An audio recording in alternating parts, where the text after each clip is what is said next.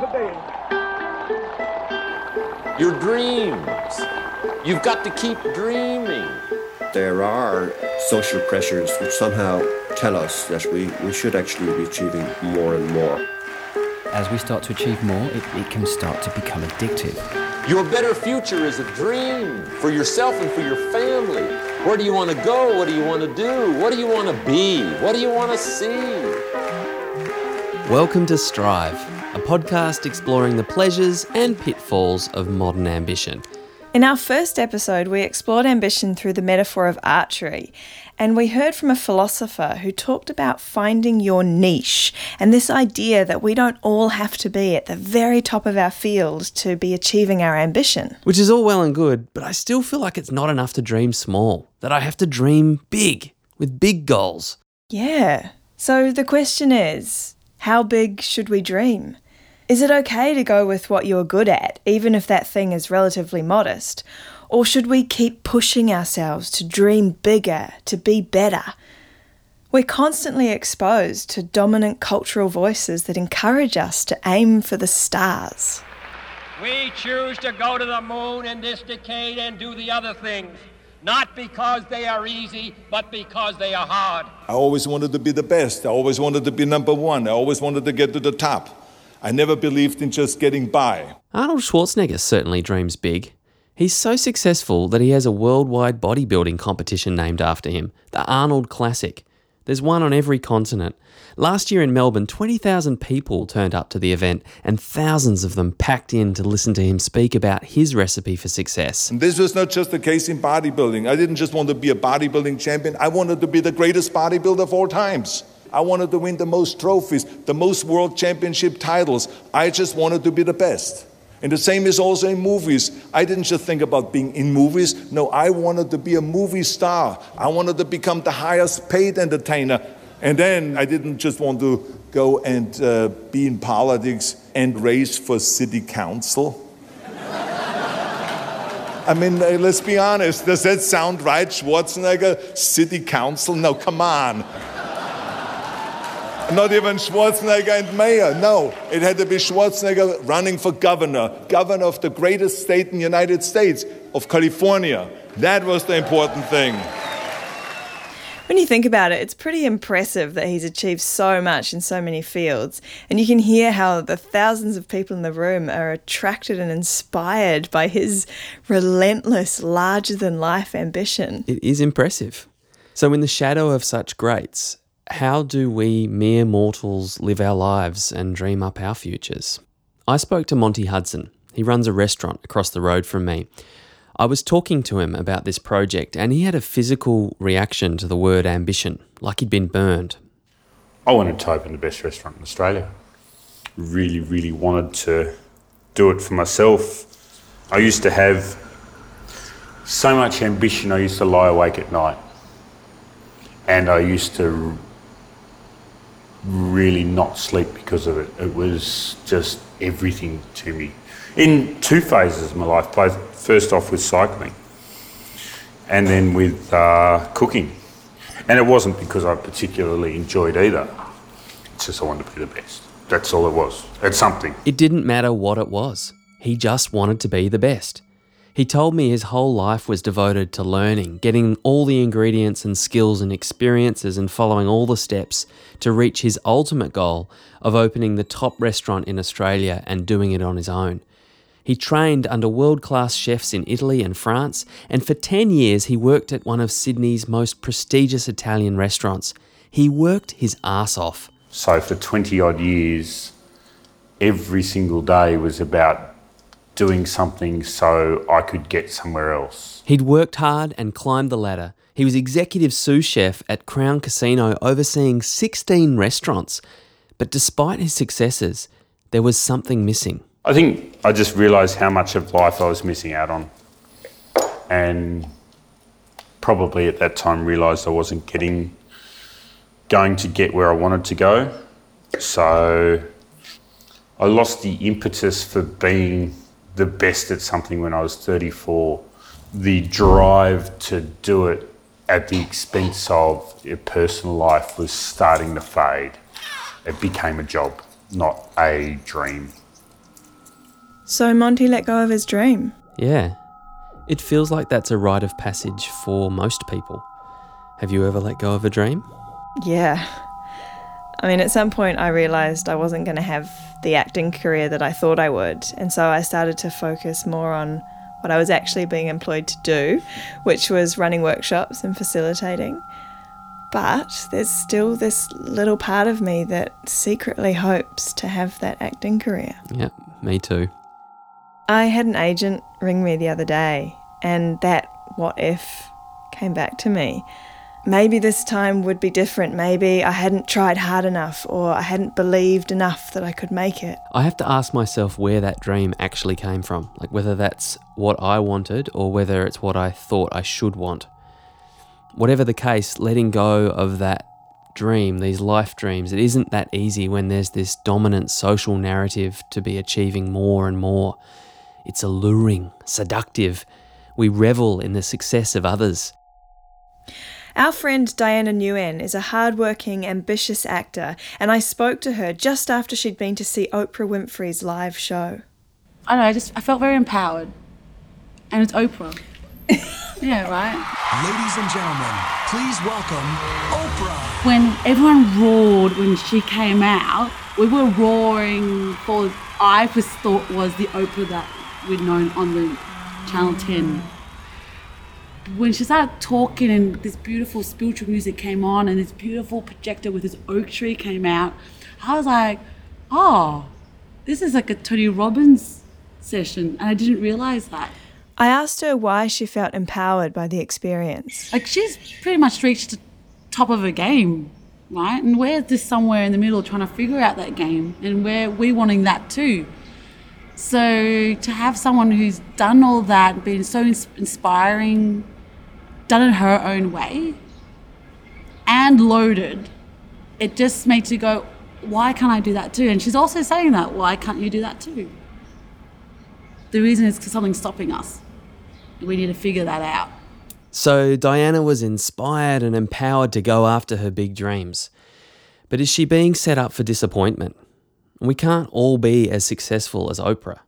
What's in our head definitely plays a role in what we achieve. But even if Diana works as hard as Oprah and has the same mindset as Oprah, she probably won't end up owning her own TV channel. So the idea that the only thing that's stopping us is ourselves is misleading. Absolutely. But that hope, that what if, is what the whole motivational and personal development industry is built on. Welcome to our whiteboard session today on how to set career goals.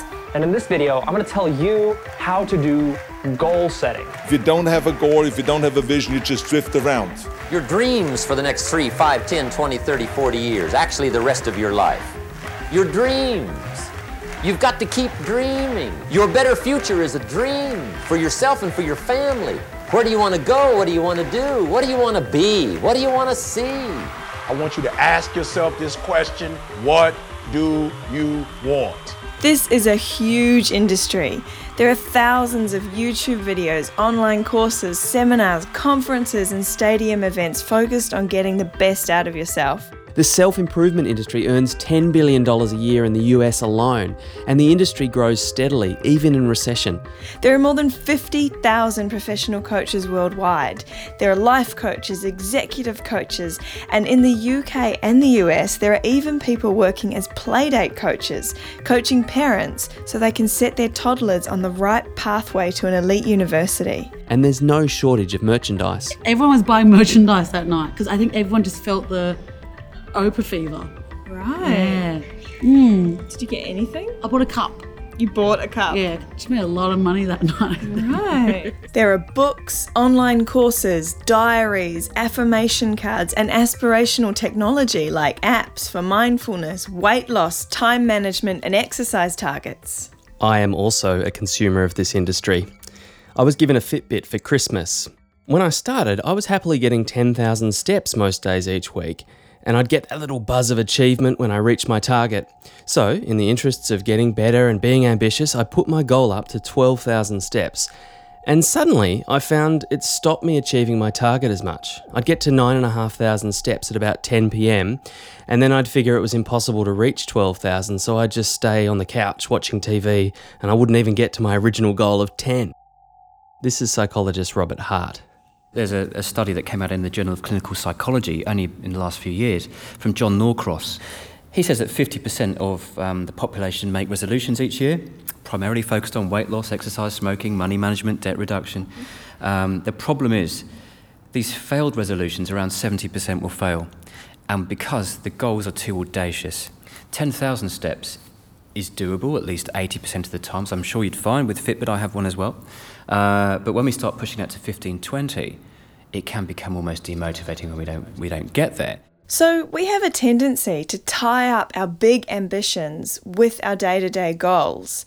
And then when we don't achieve them, we lose motivation and feel like we've failed.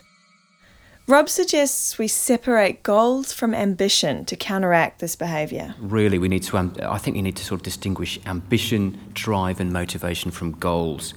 And our society, at both the individual and organisation level, has an obsession with it, particularly stretch goals or audacious goals. We tie it to accomplishment, and in our culture, an individual cannot be considered successful unless goals are achieved. It's about bigger, better, faster, more, which can create huge anxiety and be quite the opposite of what we want to do. Now, with goals, um, let's be really clear here it's all about willpower. Now, you might hit 10,000 easily, but it takes a bit more effort to reach 15. How, and you said you, you mentioned sort of two or three times a week you'd get 15,000. Yeah, it's actually 12,000. Okay, 12 or 12,000, yeah. Yeah, but 2,000 steps is still 2k more often, yeah. you know, we might argue. Now, with willpower, each person's supply of willpower is limited. And when we tie that to ambition, it's a reserve that you can draw on. The power aspect of willpower, as it implies, is an energy. And all day long, you're at that reservoir of willpower has been depleted. And from a physical perspective, your brain will lose about 60% of your glucose supply during the day. And if you haven't eaten well, if you haven't slept well, if you've been on the go all day, you're more likely to make risky, impulsive um, things. Now, to invest extra time in saying, I've got to do 2,000 more steps, requires yet another pull from that reserve. And therefore, when you don't receive it, it's a double negative. I haven't reached my goal, I've been so busy, I've got no energy, I feel flat, I feel discouraged.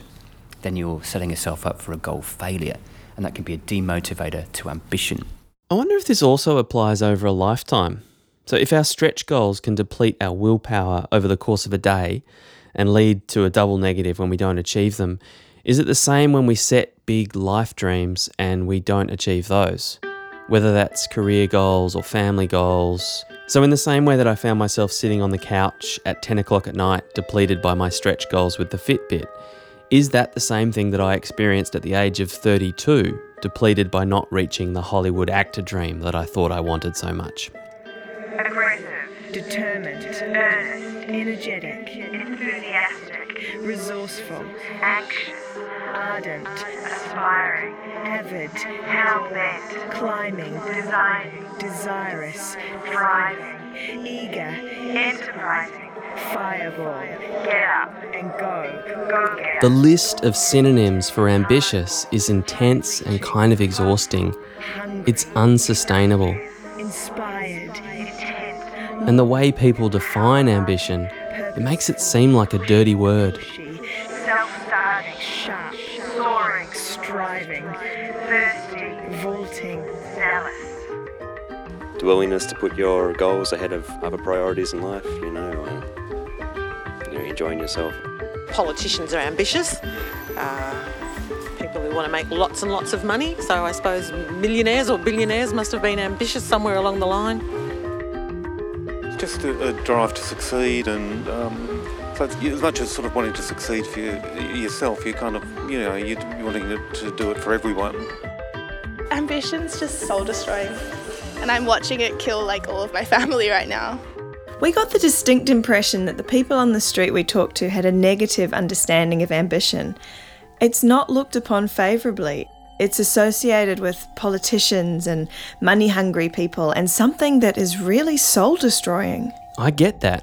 When I let go of the famous actor dream, it was a real relief, and I realised how much angst that ambition had been causing. Letting go wasn't easy though. No, It's a momentous decision to let go of the big dream. And I wonder how long does the shadow of that unrealised dream stay with us? This is Renee Steele. I wanted to be a, a, dancer from a very early age. I danced for years and I went overseas and I did dance for a very long time, but I didn't quite get to where I thought that I might get to. This is a universal story, but it's one we don't hear from Oprah Winfrey or Arnold Schwarzenegger. A lot of injury, um, a lot of dancers coming up from young, you know, younger dancers coming through that were were better, more flexible, could jump higher that sort of thing. And I felt that I kind of didn't get to where I wanted to. Um, and I became a teacher of dance. And actually, I'm much better at that than I am a dancer, interestingly enough. Um, and I kind of, I, I, regret giving it up because I gave up sort of my late 20s. And I think, oh, was there more to give? Could I give him more? But I thought, no, actually, I'll stop now and um, sort of give other children a chance to do what I sort of never did really. Um, but in seeing them achieve, I get so much more. So I feel like I have kind of achieved later on in life as I look back. There's three needs psychologically to be um, achieving an ambition, and they would be autonomy, so a sense of control around what you're doing, self drive, mastery, sometimes the intrinsic motivations to get better at what we do each time. And after mastery, You've got purpose. Autonomy, mastery, purpose. Renee's story seems to perfectly encapsulate what Rob is describing. She found purpose in teaching young dancers, and she said she's better at this than she was at dancing, which is mastery. And I'm guessing that she has more autonomy teaching than she did waiting to be chosen for a dancing gig. My dream slash ambition for this place is to make it a very well regarded venue that doesn't need me to drive it. Certainly not ever going to make my millions out of the place, but it was a business that was basically on its knees two and a half, three years ago. And to be able to build it up using my knowledge, my skill, and just hard work, that is my ambition. Maybe downsizing our dreams gets us closer to autonomy, mastery, and purpose. Monty used to want to be the best. It didn't matter what it was but he scaled his dream back to something more modest and more in line with where he finds fulfillment now. As I talked to him in his restaurant while he meticulously prepared each quail for one of his dishes, he told me what he's aiming for today. So, yeah, I just would like to be a local. That's, I don't know, that's my dream. You know, have a place that you've started from zero that becomes part of the community. So whether we get there or not, it doesn't keep me up at night, but it's certainly what I would like.